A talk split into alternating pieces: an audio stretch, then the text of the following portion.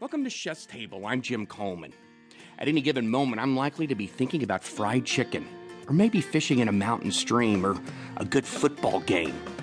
For John T. Edge, it's all food Southern. He should know he's the director of the Southern Foodways Alliance. And one of his loves is the oysters you find along the Gulf Coast oysters to me are this great democratic food. You know, it's it's especially in North Florida where I've been eating them a lot recently. You know, it's still six bucks a dozen.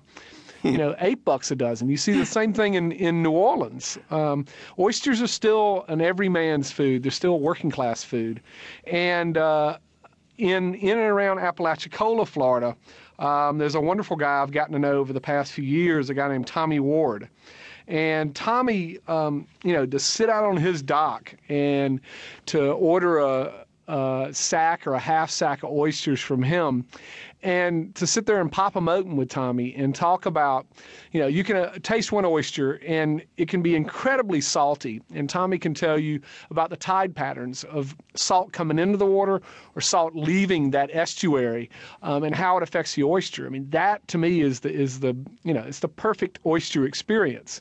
Now, in another part of the South, um, in Texas, is this great place called Gilhooley's. It's down just south of Houston Gilhooley's is just a butt sprung place in this little town of San Leon, and they do roasted oysters, barbecued oysters, on a grill that's stoked with pecan wood. They're slathered with butter, a little bit of parmesan. They're just perfect. But again, it's in a really simple, straightforward kind of place, and it's it's the way I like to eat oysters. What about in Alabama? You can get good ones in Alabama too. In particular, Wintzell's. I love Wintzell's in part because of the guy that started it, Oliver Wintzell. And there's a great picture in the book of him.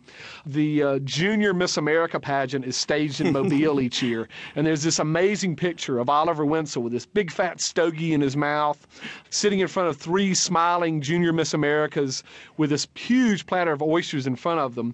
And Oliver Wintzell really is the guy around this rest that this restaurant revolved around, the guy that built built this restaurant. He was a political figure.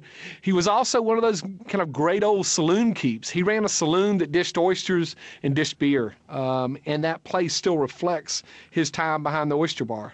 When you went to New Orleans, did was there a type of oyster? I mean, was fried? Could it be fried? Could it be just on the half shell?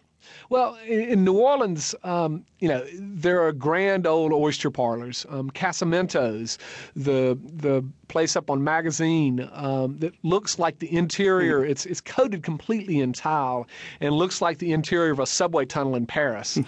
There's kind of a surety about that place. Everything works. Everything works well. The orders come quick. The oysters get shucked quick. You know that place broadcasts confidence, and you know when you walk in the door that the oysters are fresh.